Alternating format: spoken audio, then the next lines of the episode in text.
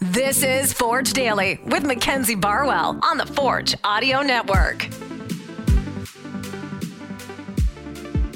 Forge fans, welcome back to another episode of Forge Daily. Today is September 5th, 2023. I'm your host, Mackenzie Barwell, here to give you all things Forge FC. We had a much smaller group in attendance today at training. It was a recovery session, so mostly those who didn't log a ton of minutes against Vancouver were here this morning. And we'll hear from some players later on. But in terms of what else you can expect, we'll go over some relevant changes to some individual CPL standings, as well as some info around the league that may affect Forge FC. And lastly, I got to talk to Forge's strength and conditioning trainer, Jacob Miller, on a typical rest day for the team. So let's start with the changes I mentioned around the league because yesterday York and Halifax matched up. And for York, this is one of the toughest road trips uh, around the league, as you know, because the Wanderers have the best home record in the CPL. But yesterday, York absolutely battled back from a 1 0 deficit to ultimately take home the three points in a 2 1 victory. So, with that win, they are now tied with the Wanderers as well as Atletico with 32 points in third place.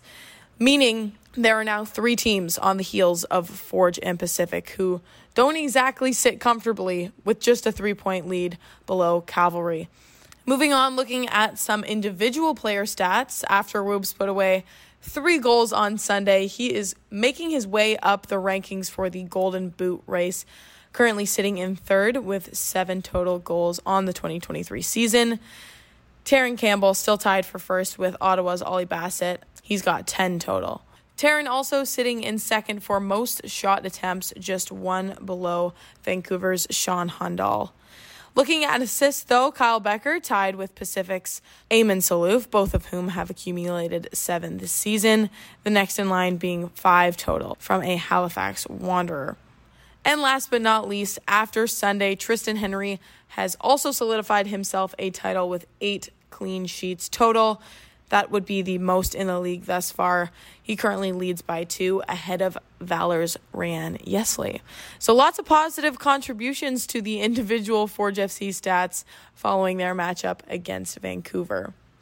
Now let's look ahead to this Saturday for the home match against arguably the strongest team in the league right now, Cavalry FC.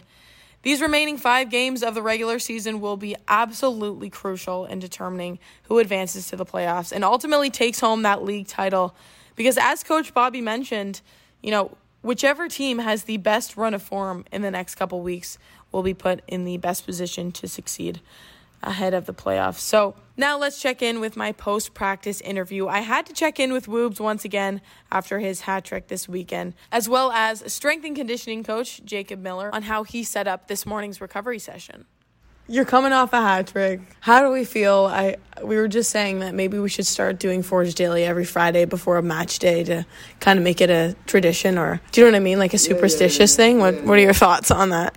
I think we should because we we did it last week. We're one for one so far. So far, so why not go for two for two? Yeah, yeah, yeah. So no, I feel really great. Um, I'm really grateful. I'm really happy for that. So it's it's really nice. Good.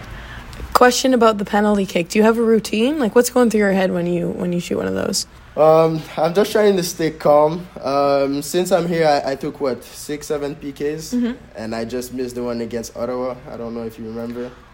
Yeah, that one was pretty bad. So from that from that one, I, I changed my run up, which now I go a little bit like uh, slow, slowly, and it, it go pretty well. It, it went pretty well for the for the last game. So I'm pretty happy about that, and it's pretty good. Made the adjustments. I Yeah. okay. Honestly, Woobs, I don't remember you missing a penalty kick. I think it's better like this. it, was, it was pretty bad, but it, I think it, it happened, you know. So now I'm what It's six, over? six, four, seven, something like that. Okay, so it's pretty like ninety percent. We Yeah, don't need to do the like that. math on that. So it's good. Okay, so looking from a team standpoint, where do you feel you guys were successful? What do you think went well?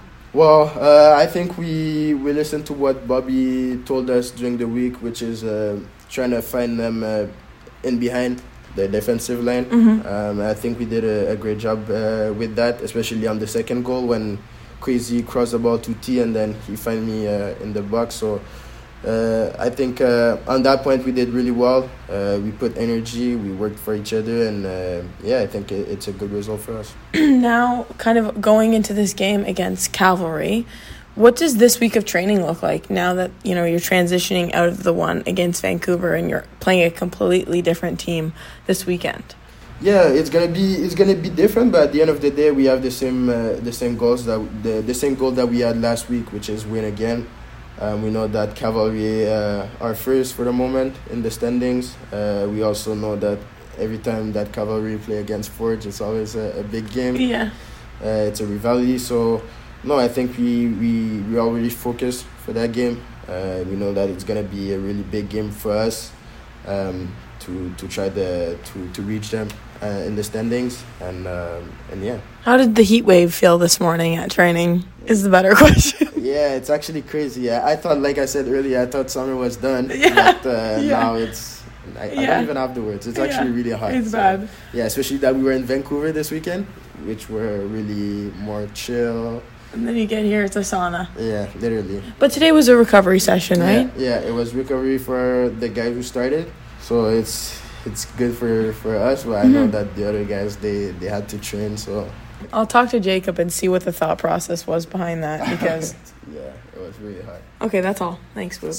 Yeah, so the guys that didn't start the game, didn't play a whole lot of minutes or didn't travel with us, we'll get a full uh, training session in. And then the starters, the guys that played a bunch of minutes, will start off. Today was a little bit different. We started with a little core session in the gym, and then they went outside, did. Oh, a- you started inside today. We did. Start Okay, that makes today. sense That's because I was got here at eight thirty and I was like, "Where is Where is everybody?" everybody? Yes. yeah, so we started inside. Um, they did a core workout in the gym. Uh, they did a jog. We went into a rondo game, and then some good old foot volley, foot tennis. Mhm. Um, and then they came inside to finish with like foam rolling, ice baths, Nice. things like that. So those are the recovery guys, right? Yeah, so that's what the starters did today. Okay, and then otherwise, guys who didn't play. They had a whole training session today. So will that change depending on the point in the season, or will recovery sessions typically kind of structure the same way? It more so depends on how long the week is. So if we're playing like a regular Saturday, Saturday, um, then the week's a normal length Mm-hmm. and it looks a little different. In our case, we played a Sunday and then the next game's on a Saturday, Right. so the week's one day shorter. Mm-hmm. Um, so that gives you that blended session. It must have been a complicated setup with the Wednesday games in the middle of the summer. No. Well, you could say it's complicated, but it's To an like really like you just take days from the middle. Yeah. So like as the games get closer together, the heavier middle of the week sessions drop out, Yeah. and then you might have like if you have a midweek game, you might go recovery, and then like a speed based session, and then your kind of sharpness match day minus one, and then the game. So you're just dropping sessions from the middle as the week gets shorter. I see. Yeah. I'm catching on. So like a match a match day plus one or a match day minus one, like typically will look mostly the same, no matter how long the week is. Yeah, it's and then the, you it's the stuff in between that changes. Okay, thanks, Jacob. On that note, we will wrap up today's episode. Thank you all so much for listening. Stay tuned for another episode of Behind the Beer tomorrow and Forge Daily Thursday. Tomorrow is the first all girls skills camp happening here at Tim Hortons Field. So I will be back uh, later this week to check in and see how that went as well. Have a great rest of your Tuesday, and I will talk to you then. This has been Forge Daily with Mackenzie Barwell. If you like what you heard, please like, follow, subscribe, comment, and share.